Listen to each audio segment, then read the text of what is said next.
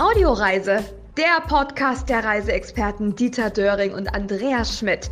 Infos und Tipps zu Urlaub und Reisen. Willkommen zum Teil 2 unseres Audioreise-Podcastes Teneriffa mit unseren Reiseexperten Christine und Reiko. Beide leben auf der Insel Teneriffa, haben uns schon sehr viele interessante und auch Insider-Tipps gegeben, zum Beispiel mit den zwölf Weintrauben. Mehr will ich dazu nicht sagen, weil wenn man das äh, noch nicht gehört hat, dann sollte man sich vielleicht den Teil 1 von Teneriffa auch noch anhören. So, ihr zwei, äh, wir haben natürlich auch Andreas Schmidt noch da. Andreas, bist du da? Du wolltest dir einen Kaffee holen? Ja, ja, ich habe mir einen Kaffee geholt. Ich bin bereit für den zweiten Teil. Bereit für den zweiten Teil, gut. Dann, äh, ihr zwei, ähm, Besuch der längsten Lavaröhre Europas. Das kann man machen auf Teneriffa. Erzählt. Ja, das äh, ist ganz spannend. Ähm, und zwar ist es in äh, Nord Osten, nee, Quatsch, Nordwesten der Insel, in Icot de los Vinos, ist eigentlich auch eine sehr bekannte Region ähm, auf Teneriffa. Dort gibt es eine sogenannte Cueva del Viento, Höhle des Windes, auch auf Deutsch übersetzt. Mm, ist es aber gar keine Höhle, denn wie du ja schon gesagt hast, es ist die, eine Lavaröhre und nicht nur irgendeine Lavaröhre, sondern auch die längste Lavaröhre in ganz Europa. Okay. Und äh, die restlichen fünf, die da vorliegen, sind eigentlich alle auf Hawaii. Also das heißt, entweder fliegt man nach Hawaii, guckt sich das an, oder eben nach Teneriffa. Das ist ein bisschen näher. Ja. genau. Ähm, ja, also das, das ist äh, ganz spannend. Also das ist ähm, ja keine spektakuläre Tropfsteinhöhle, wie man es so ähm, von anderen Höhlen vielleicht kennt oder weiß ich was für eine Höhle. Es ist eine Röhre, wie der Name schon sagt. Das entsteht auch gerade nebenan auf La Palma. Das ist, wenn die Lava, das kann man jetzt vor allem so schön nachvollziehen auch. Also jetzt hat man so dieses direkte, man erlebt es irgendwie mit. Die Lava fließt halt aus dem Vulkan und erstarrt halt, also das ist diese schwarze Lavazunge, die man jetzt auf La Palma sieht, ne? Das, mhm. das wird halt kalt von außen, aber innen bleibt es heiß und da fließt die Lava durch. Und durch so eine äh, Lavaröhre kann man in Icot de los Vinos gehen und die, also das ist natürlich mit einer sehr, sehr interessanten Führung gekoppelt, da kann man nicht alleine reingehen. Diese Lavaröhre wird immer noch erforscht und hat mehrere Etagen und ähm, so 200 Meter waren es, glaube ich, ja genau, 200 Meter, die man dort begehen kann. Mhm, okay. Der Teide Nationalpark ist ja das Highlight auf Teneriffa und bietet ja viele Möglichkeiten zum Wandern an. Aber nicht nur Wandern, ähm, sondern man kann ja auch da bis zum gewissen Punkt, da gibt es ja so eine Aussichtsplattform, so ein Informationszentrum auch. Und von dort aus kann man ja dann weiter auch äh, selbst so ein bisschen wandern. Gibt es denn da spezielle also Wanderungen, die man empfehlen kann? Gibt es da so Tipps und Regeln auch, die man einhalten sollte, wenn man auf den Teide Nationalpark geht? Naja, äh, schöne Routen gibt es äh, zahlreiche. Wir können eine empfehlen. Ist ein bisschen anstrengend, aber das ist eine Wanderung, die zu den Gipfel des Montaña Guajara geht. Das ist so das größte, das höchste Punkt von dieser Caldera-Rand. Und ja, diese Wanderung führt zu diesem Punkt oben hin. Und das Coole ist, wenn man oben ankommt, dann ist man hat man Teide fast auf Augenhöhe. Da hat man mhm. eine super Aussicht auf, auf diesen riesen Vulkan und ja, und dann kann man oben auch da, während man Pause macht, äh, kann man die ganze Zeit diese, diese, diese ganze Landschaft von der Caldera und von da oben kann man auch ganz gut beobachten, wie die ganzen Lavaflüsse, wo die früher alle mh, hm, runtergelaufen wo sind. Wo die früher alle mhm. runter, genau, äh, runtergelaufen sind. Und ja, wie ich schon sagte, die Wanderung ist ein bisschen anstrengend, aber lohnt sich. Und am Ende Regeln. Die Regeln, die man überall in einem Nationalpark achten muss, ne? dass man äh, die Natur nicht verändert, dass man keine Steinung wie bewegt, dass man klar, selbstverständlich keinen Müll hinterlässt. Mhm. Aber es gibt keine strenge, spezifischen Regeln für diese Route. Aha, okay. Da aber ich glaube, ein Tipp dabei wäre, wenn man dort äh, hochgeht, äh, ein Jäckchen nicht vergessen, oder? Ach so, ja, natürlich. Immer so, wie Christine immer so sagt, dieses Zwiebellook. Äh, sollte man sich auf jeden Fall was Warmes mitnehmen, weil man ja. startet schon äh, bei über 2000 Höhenmeter und dann geht man, glaube bis 2,7 ist es. Ich glaube, 700 Höhenmeter hat diese Wanderung. Auf jeden Fall ist es da empfehlenswert, was Warmes. Ach, und auch was ganz Wichtiges, wenn man schon, manchmal ist man so, wenn man die Unterkunft hat, die hat man irgendwie fast auf, äh, auf Meeresspiegelhöhe. Ne? Ja. Und dann fährt man schon mal mit einem Auto diese 2000 Meter hoch, dann parkt man und dann zack, Wanderung startet. Und viele gehen sehr schnell immer und da gibt es diesen, ich weiß nicht, wie der technische Name dafür ist, aber dass man, dass man irgendwie, ja, da, mir ist mal so gegangen, dass man schon anfängt, irgendwie kann man nicht gut atmen, man bekommt Kopfschmerzen. Und deswegen große Empfehlung ist, dass man langsam das erstmal angeht, sich äh, klimatisiert zu die ganze Umgebung und dann müsste sowas eigentlich ah, müsste also nicht kommen. So, okay. also nicht raushüppen ja, aus dem Auto und loslaufen. Genau, das ist die mm, Höhenkrankheit, äh, das, was Reiko meint. Und also da genau, möchte ich nochmal den Hinweis auf unsere liebe Wanderführerin geben. Genau, das ist nämlich der Fehler, den oft auch Touristen machen, auf den Kanaren ähm, wandern gehen und ähm, ja, nicht selten kommt dann der Rettungshubschrauber, muss die Menschen retten. Es ist nicht zu unterschätzen, äh, die Berge äh, bei uns hier auf Teneriffa und ähm, auf, auf ähm, ja, zwei, drei anderen Inseln noch.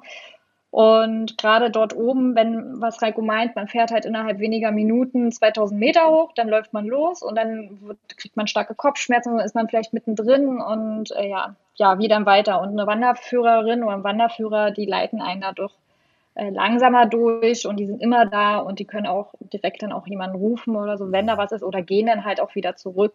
Das ist muss nicht was passieren, aber sicher ist sicher. Und ähm, dort oben noch zum Thema ähm, Jäckchen mitnehmen. Nicht nur Jäckchen, vielleicht auch was für die Ohren, denn tatsächlich auf über 2000 Metern, das ist oberhalb der Wolkengrenze, da ist die Sonne stark, aber man merkt die nicht. Also man einen guten Sonnenschutz mitnehmen. Unbedingt. Also die Haut gut eincremen, wer da sehr empfindlich ist. Und ähm, die Winde können auch sehr stark sein und kalt. Und deshalb für so die Ohren oder Nacken oder so, irgendwie wer da sehr empfindlich ist, auf jeden Fall Zwiebelducken, Rucksack, mhm. ein paar Kleidungsstücke mitnehmen und dann ist man schon mal auf der, auf der sicheren Seite. Seite. Ja. Genau. Vor, ein paar, vor ein paar Jahren durfte ich mal weiße Weihnachten auf den Kanaren äh, verbringen. Wenn ich überlege, in Deutschland ja. waren es irgendwo so 16, 17 Grad an Heiligabend und äh, der, auf dem Teide lag Schnee. Und so konnte ja. ich sagen damals, ich habe weiße Weihnachten gehabt und in Deutschland nicht. Ja. Aber Schön. Schönes. ja, ja, ja, ja. In, in, den Wintermonaten schneit es tatsächlich dort oben auf ja, über 1000 mhm. Metern äh, schneit es dann Höhenmeter. Ja. Mhm. Äh, was ich kurz mal einschieben möchte, so als Thema mal. Äh, wie sieht's denn überhaupt ähm, als Urlaubsziel Teneriffa äh, aus in Sache Barrierefreiheit? Wie sieht's da äh, aus? Ja, also da äh, haben wir glücklicherweise auch einen Artikel drüber, denn wir haben eine ähm, junge Frau kennengelernt, die im Rollstuhl sitzt und äh, sie hat uns einen Artikel darüber geschrieben, ähm, wie ein barrierefreier Urlaub hier aussieht. Sie ist sogar ähm, mit einem, ja, sie hat Paragliding sogar gemacht, also sehr mutige junge Frau, ähm, okay. habe ich noch nicht mal gemacht. Aber ja, sie erklärt äh, in dem Artikel sehr schön, dass es äh, hier auf den Kanaren oder auf Teneriffa in dem Fall ähm, sehr leicht ist. Es gibt barrierefreie Hotels, aber ähm, auch hat sie geschrieben, wenn es kein ähm, Hotel ist, was sich auf Rollstuhlfahrer so eingerichtet hat, dann ähm, sind die da sehr hilfsbereit. Auch Taxifahrer. Es gibt viele Taxis hier auf, den, ähm, auf Teneriffa, die ähm, Rampen haben. Und auch da hat sie geschrieben, hat ähm, ein Taxi keine, dann, also sie hat so eine Situation beschrieben, ja, dann, dann, ohne was zu sagen, hat er sie einfach hochgehoben, ins Auto gesetzt und fertig, drin saß sie. Also die Menschen hier äh, sind sehr hilfsbereit. Ähm, wenn jemand also ähm, ja, Hilfe benötigt, äh, dann, äh, dann bekommt der oder diejenige auch. Und ja, auch an den Stränden gibt es oft die Möglichkeit, äh, mit dem Rettungsschwimmer und einem Wasserrollstuhl ins Wasser zu gehen oder mit so einer Gehhilfe. Und die gehen dann zusammen mit einem rein. Da gibt es so abgetrennte Bereiche und auch in manchen Naturpools ist das im Norden von Teneriffa möglich. Ja. Audioreise. Infos und Tipps zu Urlaub und Reisen. Man sagt ja, dass äh, Teneriffa und auch La Palma einer der klarsten Nachthimmel hat weltweit. Da kann man doch bestimmt auch gute Sternbeobachtungen machen, oder? Ja, de, ja, auf jeden Fall. Ähm, naja, das liegt daran, weil La Palma und Teneriffa mh, hm, auf Teneriffa hat man den äh, National, das Teide Nationalparks und äh, auf Teneriffa hat man den Roque Los Muchachos. Das sind so zwei Punkte, die hoch sind. Dann hat man noch die Nähe an Äquator, hat man noch dadurch. Mhm. Deswegen sind es so zwei, zwei Punkte, die eigentlich äh, optimal für eine Sternenbeobachtung sind. Das ist auch äh, die Observatorien von Teneriffa und La Palma, die sind auch international bekannt dafür. Mhm. Und, ähm, und ja, und das Gute daran, klar, da auch, man ist so hoch und äh, wie Christine vorhin gesagt hatte, zum Beispiel das Teide Nationalpark, das liegt über den, die Wolkengrenze mhm. oder Höhe. Ja. Und da hat man, außer vielleicht ein paar Tage im Jahr, wo das wirklich die Wolken sehr hoch sind und wo es auch dann Schnee im ähm, Teide äh, fällt oder so, und sonst hat man immer einen klaren Himmel da oben. Mhm. Und ja, ähm, wir hatten mal auch, äh, wir sind eine Nacht irgendwie, sind wir mit dem Auto so hochgefahren, wollten, wollten wir uns so die Sterne angucken. Und das war, hatten wir nicht äh, im Blick, das war dann eigentlich auch Vollmond. Und dann äh, standen wir da, haben wir so geguckt und dann, oh, das ist Vollmond, das ist ja blöd heute, ne? Das ist Vollmond, hm, haben wir nicht geguckt. Aber tatsächlich, das ist dunkel geworden. Mhm. Hm, wo ist ein Mond? sehen wir nicht, da ist so eine Caldera ist, ne? Und dann mhm. saßen wir da drin und dann konnten wir die Sterne super beobachten. Auf einmal hinter den, den die äh, Berge oder die Gipfel von der Caldera kam so dieser, dieser riesiger Mond so hoch. Und dann war auf jeden Fall, auf, auf einmal war dann alles beleuchtet, dieses, dieses ganze Nationalpark. Mhm. Ja, aber man kann auch bei Vollmond da hochgehen und sich das anschauen. Nur muss man vor den Mond da sein. ja, das, das, das, kommt halt drauf an, wo der gerade ist. Ne? Also das ja. war schon ein sehr spezielles Erlebnis. Ja. Das war ganz großartig. Also die Caldera muss ich noch dazu sagen, das ist der Rand eines Kraters, äh, der dort ähm, ja von einem Vulkankegel, ähm, der dort mal war. Und das ist nur sind die Überbleibsel, der ist zusammengebrochen. Wird einem auch bei der ähm, Cueva del Viento nochmal erklärt. Ähm, und genau dahinter ist dann dieser gelb-orangene Mond, wie so eine Kugel kam der dann hinter dieser schroffen Caldera hoch und hat dann alles beleuchtet. Es war einfach ein spezielles Erlebnis. Mhm. Schon romantisch, wie sich das anhört. Ja, ja, genau. Ich muss, ich muss dann auch noch sagen, auch eine interessante Sache, äh, zum Beispiel bei Teneriffa und La Palma gibt es so eine Art sogenannten Licht, äh, nee, äh, Lichtnacht, wie war das denn? Oh. Lichtschmutz. Lichtschutzgesetzes Lichtschutz. oder so hieß es. okay, okay. ähm, ja, und das ist ähm, einer, dieser, einer dieser Maßnahmen dieses Gesetzes ist, dass zum Beispiel auf Teneriffa ähm, nachts die, ganzen, äh, die ganze Nordseite, die nach La Palma äh, ausgerichtet ist, da dürfen nur bestimmte La Laternen sein. Da sieht man auch, dass die Laternen so eine orange-gelbliche Farbe haben. Mhm. Und das ist einer der Sinne, warum, dass man äh, dass es nicht, nicht so ausstrahlt. Okay. Das finde ich eine okay. sehr, sehr, wussten wir vorher nicht. Das haben wir vor kurzem erfahren. Und ja, finden wir schon ganz cool. Stimmt, das Genau, damit die Observatorien, so äh, genau, dass, dass sie in den genau, Observatorien genau, dort ungestört beobachten können. Ja. Genau. Stimmt, jetzt wo ich mich äh, dran erinnere, stimmt, das war so ein orangenes Licht, das stimmt. Jetzt äh, bin ich schon wieder ein Stück schlauer. Dankeschön. ähm, ja, bitte. dann äh, hatte ich ja vorhin mal ganz äh, kurz schon mal angesprochen gehabt, die Museumsbananenplantage Casa del Platano. Erzählt bitte ein bisschen was davon. Äh, Casa del Platano ist ähm, noch recht jung. Ähm, es hat dieses Jahr erst richtig eröffnet. Und zwar, ähm, ja, kurz Hintergrundgeschichte, das ist ähm, eine, ähm, auch eine deutsch-kanarische junge Frau, so in unserem Alter. Und äh, sie ist hier geboren. Und äh, ihr Vater oder ihre Familie, ihre Eltern, nicht ihr Vater, sondern ihre Mutter auch, die besitzen so Bananenplantagen, ganz große in Icote Las Vinos und ähm, sie haben auch ein Hotel in, ähm, in der Altstadt von Icot de los Vinos. Darüber haben wir auch einen Artikel geschrieben, Hotel San Agustin. Und äh, diese Frau hat eine kleine Museumsplantage eröffnet, auch in der Nähe äh, des Hotels, also in der Altstadt, also mittendrin, also gar nicht so weit draußen. Und da kann man dann ja sich ähm, anschauen, wie äh, die Pflanzen wachsen. Da gibt es ganz, ganz viele Informationstafeln äh, über die kanarische Banane. Also Platano ist übrigens Banane. Das ist jetzt mhm. nochmal kurz zur Aufklärung. Casa del Platano, Haus der Banane. Äh, Bananen, ja. Und ähm, genau, das ist sehr interessant und da wachsen halt nicht nur so klassische Bananen, sondern auch rote Bananen, Apfelbananen, also man, ähm, Platano Manzana oder wie die heißt, genau.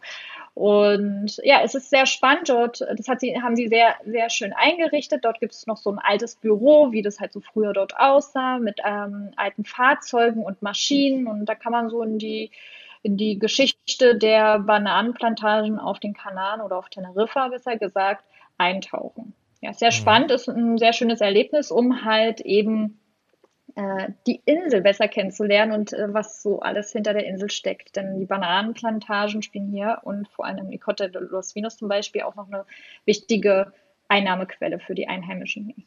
Okay, sehr schön. Ähm, du hattest vorhin auch kurz was angesprochen, da geht es um Whale-Watching, nachhaltige Wahlbeobachtungen. Also ich muss dazu sagen, ich habe äh, mal von, ähm, von La Palma ein äh, äh, Whale-Watching mal mitgemacht, ähm, leider erfolglos. Wir haben leider keine Wale gesehen.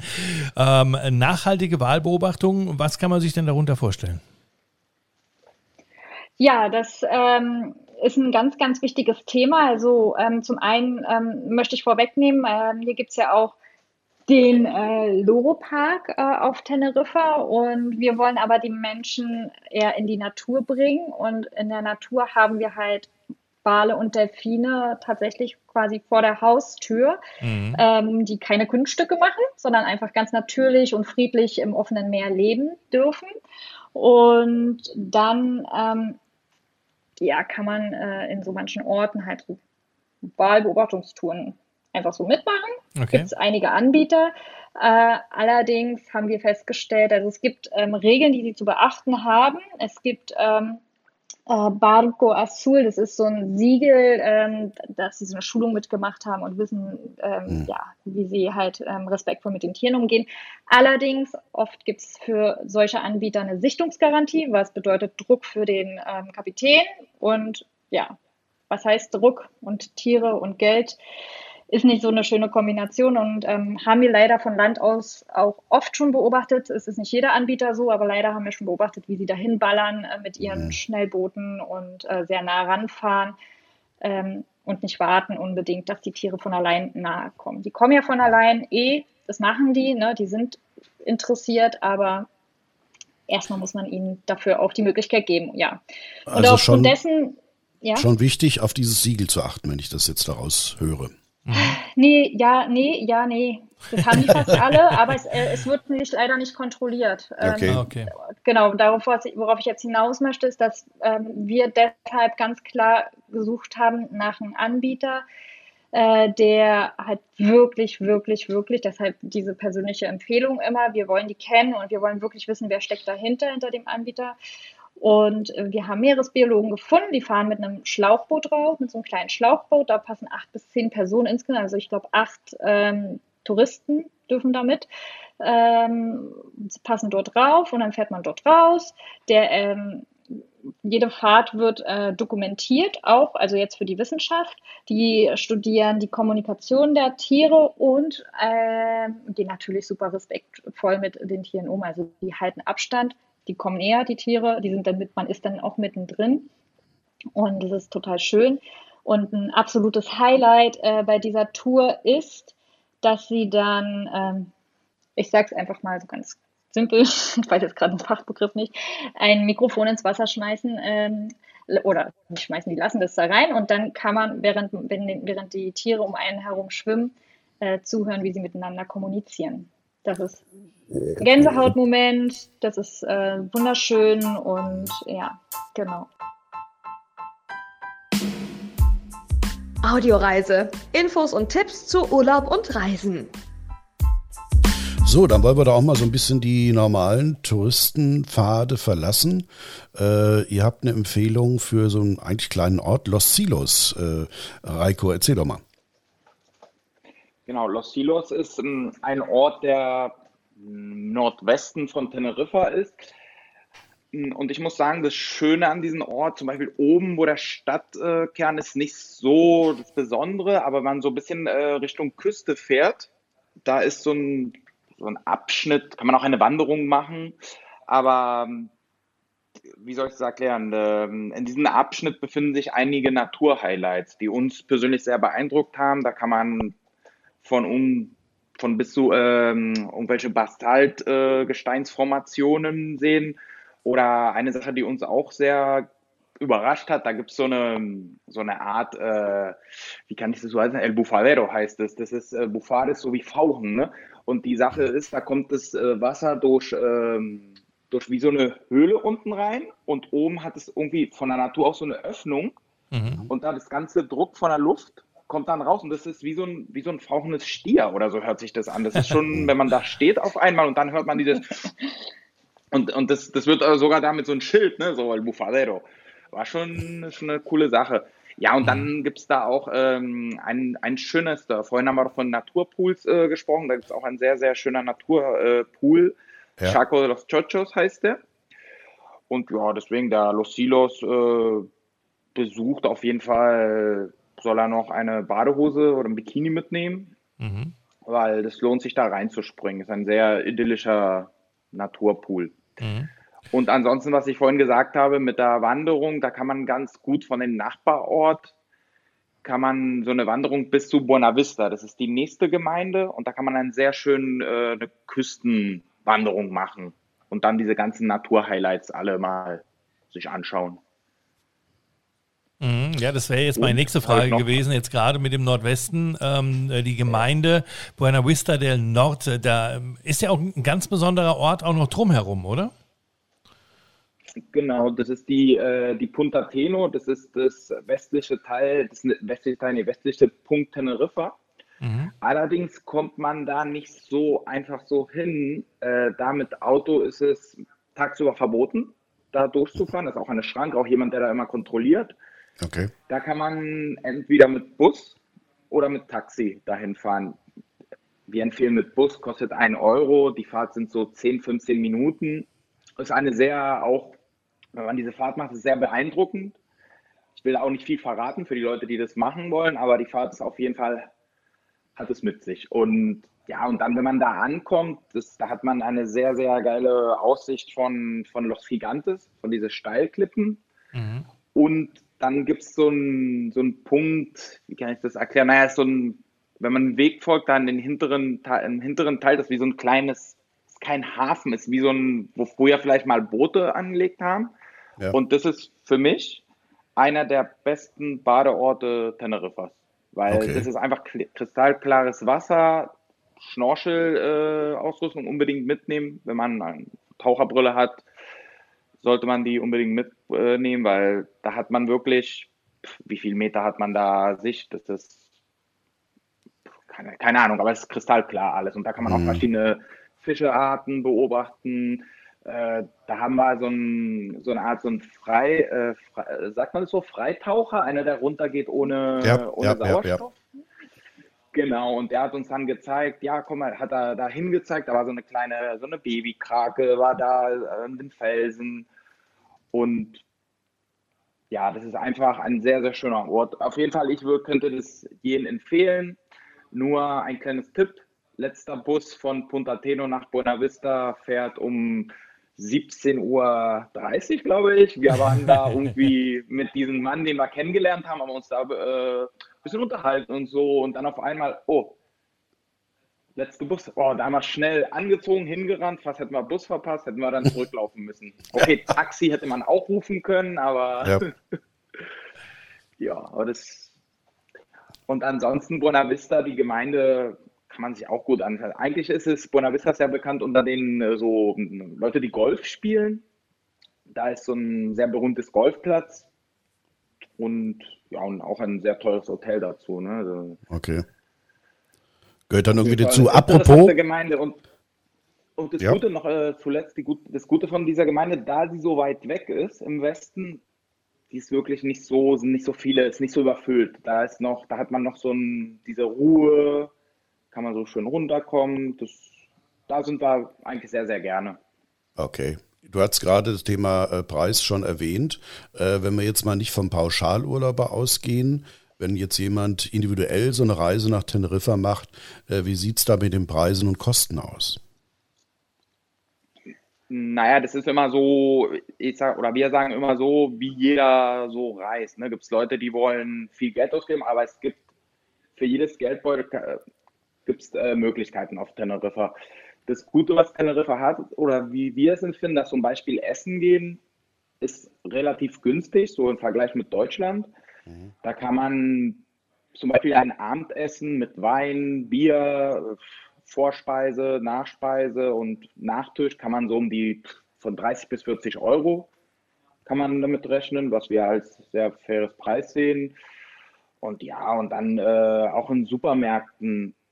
Es ist, viele sagen immer so, ja, Lebensmittel sind äh, sehr günstig. Wir finden es als normal. Wir finden die nicht teuer, aber auch nicht sehr, sehr günstig. Sind Preise, die in Ordnung sind. Und ja, was noch? Dann zum Beispiel dieser Individualurlaub Unterkünfte. Gibt es auch ein, ein großes Angebot. Äh, man kann jetzt nicht, weil jetzt suche ich gerade eine Ferienunterkunft. Jetzt ist es gerade ein bisschen teuer alles, aber man kann generell immer so von 20 bis, bis äh, weiß ich, bis gibt es kein Limit. Open End. Open End, genau. Ja, Open End. Aber, ja. aber man kann schon gute Sachen für 20, 30 Euro pro Nacht findet man schon mhm. sehr, sehr gute Unterkünfte. Auf ja, jeden so Fall. 40, sagen, ne? Ja, also 40 Euro. Wir sagen immer, wer in die, äh, einfach individual Sachen gucken auf Teneriffa. Auf jeden Fall für uns ist es günstiger, als wenn man so einen Pauschalurlaub mhm. bucht. Okay. Wie ist denn eure persönliche Erfahrung mit dem Wetter auf Teneriffa? Ja, da spreche ich mal, weil ich eine Frostbeule bin. ähm, ja, also Teneriffa, also der Norden von Teneriffa hat schon mal erstmal so vorweg, höre ich ganz oft einen schlechten Ruf. Da sind immer nur Wolken und dort regnet es viel und es ist kalt. Naja, würde ich jetzt so nicht sagen. Ähm, an der Küste ist es ähm, nicht so, dass es kalt Also da ist auch im Winter, also die Hauptreisezeit ist ja im Winter haupt, äh, hauptsächlich, genau. Und äh, da ist es an der Küste schon so angenehm warm, die Sonne scheint, natürlich gibt es Wolken, die Wolken sind aber auch ein hm, schöner natürlicher Sonnenschirm zum Teil. Winde ähm, sind auch da, ja. Im Winter können die dann auch mal ein bisschen kühler werden, wenn man gerade vor allem im Schatten sitzt oder so. Äh, daher Zwiebellook ist auf jeden Fall immer ratsam. Und die Sache ist, je höher man fährt, desto kühler wird es. Ähm, man sagt so Pi mal Daumen pro 100 Höhenmeter ähm, sinkt die Temperatur ähm, nach oben um, Minus, äh, um ein Grad. Und äh, so kann es halt wirklich von Ort zu Ort, der Norden ist nämlich sehr steil, ähm, ja, unterschiedlich von, von, von der Temperatur, aber auch vom Wetter her sein. Manchmal sind dann, äh, wenn so eine Schlucht ist oder so, dann sind da die, hängen da die Wolken fest. Äh, bekannt ist, die bekannteste Ecke ist dafür auch Laurotava oder das Orotava Tal. Ähm, dort hängen die Wolken und weiter unten an der Küste ist Puerto de la Cruz. Da ist äh, feinster Sonnenschein. Die Leute gehen baden, gucken auf den verschneiten Teide im Winter. Und ähm, ja, da hat man ein Sommerfeeling. Ein paar Meter weiter oben ist es schon ein bisschen frischer. Da hat man dann so, weiß nicht, auf 400, 500 äh, Höhenmetern sind es dann so vielleicht 15 Grad oder 16, 17, 18 Grad. Das kann sich dann mit Wolken schon ein bisschen kühler anfühlen. Ähm, ja, und im Süden ist es natürlich deutlich wärmer an der Küste. Ja. Also man sagt ja, die Inseln des ewigen Frühlings ist auch so. Das ist eine gute Orientierung, denn der Frühling kann kühl, frisch sein.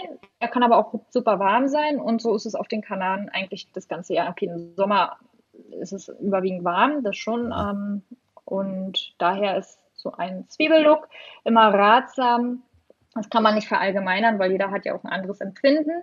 Und wer so schnell friert, der sollte sich auf jeden Fall immer ein Jäckchen mit ins Auto packen, wenn man ähm, ja, in die Berge fährt. Wir sehen oft Touristen mit Bikini-Oberteil oder äh, oben ohne Männer ähm, und die sind dann oben in Anaga-Gebirge, wo dann der Wind und die Wolken rüber pfeifen, also wirklich kühl ist und das diese kalten Wolken halt. Ne? Die Wolken sind kalt, es ist kaltes Wasser und mhm. die sind da knallhart. Steigen die da aus ihrem Auto aus und gucken sich das an und uff, ich bin dann dick eingepackt, ja. Gut, es gibt ja viele, die da noch mit äh, Flipflops da rumlaufen, aber das ist auch ja, ein anderes Thema. Ja, ne? ja. ja genau. äh, du, das, das, sehen wir, hattet, das sehen wir oben im, im Gipfel vom Teide. Da haben sie, glaube ich, schon mittlerweile so einen Jackenverleih oben. weil früher auch die, klar, die Touristen kommen so von Los Cristianos, so 25 Grad, dann kommen sie hoch. Ein Gipfel kann auch minus zwei, minus drei Grad sein. Ja. Die kommen da hoch und ähm, in Flipflops oder nur mit einem Top oder ein T-Shirt. Und da, als wir letztes Mal oben waren, gab es noch nicht, aber ich habe gehört, es soll jetzt zum Jackenverleih gehen, dass sich irgendwelche okay. Winterjacken sich, sich da oben ausleihen kann. Ja, das ist eine schöne Geschäftsidee, ne? Ist auch, ist auch, auch schön. Ähm, ist schlau, ist auf jeden Fall schlau. So, ihr hattet es vorhin schon mal kurz angesprochen, das Campen. Wie sieht es denn auf Teneriffa aus als Camper? Ja, das Gute, dass auf Teneriffa, da das äh, eine sehr vielfältige, vielfältige Insel ist, kann man als Camper eigentlich sich die super, um zu campen. Man kann dort äh, an der Küste stehen oder auch äh, oben im Kiefernwald. Wir sind diejenigen, die auch gerne mal frei stehen und da muss ich auch unterscheiden. Eine Sache ist frei stehen und eine Sache ist wild campen. Klar, auf Teneriffa ist es verboten, wild zu campen. Aber wenn man einfach nur die Regeln beachtet, dass man sich irgendwie nicht ausbreitet, dass man nicht ausfällt, auffällt oder, oder sich irgendwie daneben benimmt, dann ist alles okay, dann wird keiner Problem haben, um irgendwo zu stehen. Und ja, das Einzige, was ich da so ein bisschen jetzt sehe, die Problematik ist, dass es immer irgendwie voller wird. Äh, habt ihr bestimmt auch in Deutschland schon, wird man das auch bestimmt merken, dass äh, ja. es boomt gerade alles und auf Teneriffa ist es auch gerade so, aber man kann noch relativ gut campen auf Teneriffa. Ich weiß nicht, wie das äh, die nächste Zeit sein wird, wenn es immer, wenn es, falls es immer mehr wird, da werden, denke ich mal, die Behörden schon irgendwie das bisschen reglementieren alles. Aber ansonsten gibt es auch, äh, ich glaube, es sind insgesamt in der Insel drei oder vier Campingplätze. Davon persönlich kennen wir eins, der sehr gut ist. Der ist in Punta del Hidalgo im Nordosten. Und aber ja, im Großen und Ganzen ist Teneriffa schon eine sehr, sehr gute Insel, um sie mit einem Camper oder Wohnmobil zu erkunden. Das klingt doch gut. Wunderbar. Dann sagen wir an dieser Stelle schon mal recht herzlichen Dank, Christine und Reiko, dass äh, ihr ja, Gast ja. bei unserer Audioreise-Podcast waren. Für die vielen sehr Tipps. Gerne. Und äh, nachlesen äh, kann man das eine oder andere natürlich auch bei euch auf der Webseite unter canari-vibes.com. Ja, ja vielen Dank, Dank auch von mir. An euch. Und äh, habt eine schöne Zeit noch und ähm, ja, und empfehlt natürlich dann auch unseren Podcast weiter, ne? Absolut, total gern. Alles klar, dann wünschen wir noch eine schöne Zeit und äh, bis bald mal wieder, ja? Bis, bis bald, bald. Ciao. Tschüss. Tschüss. Ciao, ciao. So, dann äh, kommen wir zwei jetzt noch zu den Teneriffa Fakten, lieber Dieter. Ja, das machen wir, genau. Die Fakten wären, also Teneriffa ist die größte Insel der, von Spanien, der Kanarischen Inseln, äh, liegt vor der Küste Westafrikas. Man kann da quasi rechts oder die Fachleute sagen Osten, könnte man dann auch Marokko sehen. Äh, der Teide, der dominiert natürlich die Insel Teneriffa, das ist der ruhende Vulkan und äh, damit auch der höchste Gipfel Spaniens überhaupt. Und äh, Teneriffa ist aber auch, wir haben es auch gerade schon gehört, für den Karneval äh, bekannt in Santa Cruz. Mhm. Äh, es gibt da ein riesiges Karnevalfest mit Paraden, mit Musik und Tanz und bunten Kostümen. Und natürlich die vielen Tonnen Insel, davon haben wir auch gehört. Mhm, auf jeden Fall. Und äh, die Temperaturen, die sind dort sehr warm und mild, so wie im Frühling kann man sagen. Die Reisezeit, wo man am optimalsten äh, auf äh, die Kanaren oder nach Teneriffa fährt, ist Mai bis September. Und in den Sommermonaten Juli bis September, da regnet es im Allgemeinen nicht und es gibt bis zu elf Sonnenstunden am Tag. Und äh, Teneriffa ist klimatisch in zwei Bereiche in ganz unterschiedlichen Wetterbedingungen aufgeteilt. Also der Nordosten, der deutlich mehr Regen bekommt und der Süden, der durch den Berg Tede geschützt geschützt ist und äh, der sozusagen als Wetterscheide fungiert. Und insgesamt ist es an der Küste wärmer als in höher gelegenen Landesinneren. Das ist auch irgendwo klar. Ähm, ähm, und im Süden, wie gesagt, kann man auch im Winter mal so 25, 28 Grad gerne mal haben. Ja, wie Christine ja auch gerade gesagt hat, wenn man vom Strand hochfährt äh, in die Berge, sollte man auf jeden Fall ein Jäckchen dabei haben. auf jeden Fall. Ganz wichtig. Äh, wie kommt man nach Teneriffa? Ja klar, man fliegt natürlich hin. Es gibt zwei Flughäfen. Einmal Teneriffa Süd, der Aeroporto Reina Sofia. Äh, der Kürzel dafür ist TFS und dann gibt's noch Teneriffa Nord. Das ist der Los Rodeos Flughafen. Kürzel dafür ist TFN. Und äh, der im südlich gelegene wird vor allem im Sommer von den äh, Charterfliegern angeflogen. Und äh, der im äh, Norden, das ist so mehr auch der für den Inlandsverkehr. Flug äh, von der Mitte Deutschlands aus dauert nach Teneriffa auf die Kanarischen Inseln insgesamt etwa viereinhalb Stunden. Geht da von Frankfurt los, von Köln, von Düsseldorf, von München, von Berlin, also von vielen Flughäfen aus. Es gibt aber auch die Möglichkeit, mit der Fähre anzureisen. Äh, dauert natürlich logischerweise länger. Das kann dann auch mal bis zu zwei Tage dauern. Mhm. Und und äh, ist aber schon eine schöne Möglichkeit, die Insel äh, Teneriffa anzureisen. Auf jeden Fall. Und äh, starten zum Beispiel mit der Fähre kann man äh, von, von Malaga, ist zum Beispiel eine Möglichkeit, wie man da starten kann, äh, auf die ähm, ähm, Kanaren. Das dauert dann insgesamt sechs Tage, ist man da unterwegs. Ui. Nur so nebenbei. Ne? Okay, oder man fährt, äh, was du ja sehr gut weißt, äh, mit dem Kreuzfahrtschiff. Da ist man auch mindestens drei Tage unterwegs vom Festland. Das dauert genau schon ein bisschen. Ne? So, dann äh, schauen wir mal zum Beispiel auf die Preise. Also wenn man zum Beispiel individuell mal eine äh, Reise machen möchte, im Dezember zum Beispiel eine Woche 350 Euro im, im Drei-Sterne-Hotel mit Flug gibt es also da schon. Und man kann sich also dann gerne nochmal auf der Seite von äh, den beiden, die wir heute zu Gast hatten, äh, unter canari-vibes.com informieren oder natürlich bei dem Reiseveranstalter eures Vertrauens, die ja fast alle irgendwo Kanaren und auch Teneriffa anbieten. Das war Teneriffa, der Audio, Audioreise-Podcast für heute. Nicht vergessen, abonnieren und teilen. Und äh, das Ganze bei Audio Now, Apple Podcast, Spotify, Amazon Podcast, bei Enker und bei vielen anderen Podcast-Portalen und so weiter und so weiter und so weiter. Aber teilen Punkt, ist ganz, Punkt. ganz wichtig. Ne? Genau. Okay, ja, vielen Dank fürs Zuhören und äh, freut euch dann schon mal auf den nächsten Audioreise-Podcast. Das sagen Andreas Schmidt und Dieter Döring. Tschüss. Ciao, ciao. Audioreise, der Podcast der Reiseexperten Andreas Schmidt und Dieter Döring. Infos und Tipps zu Urlaub und Reisen.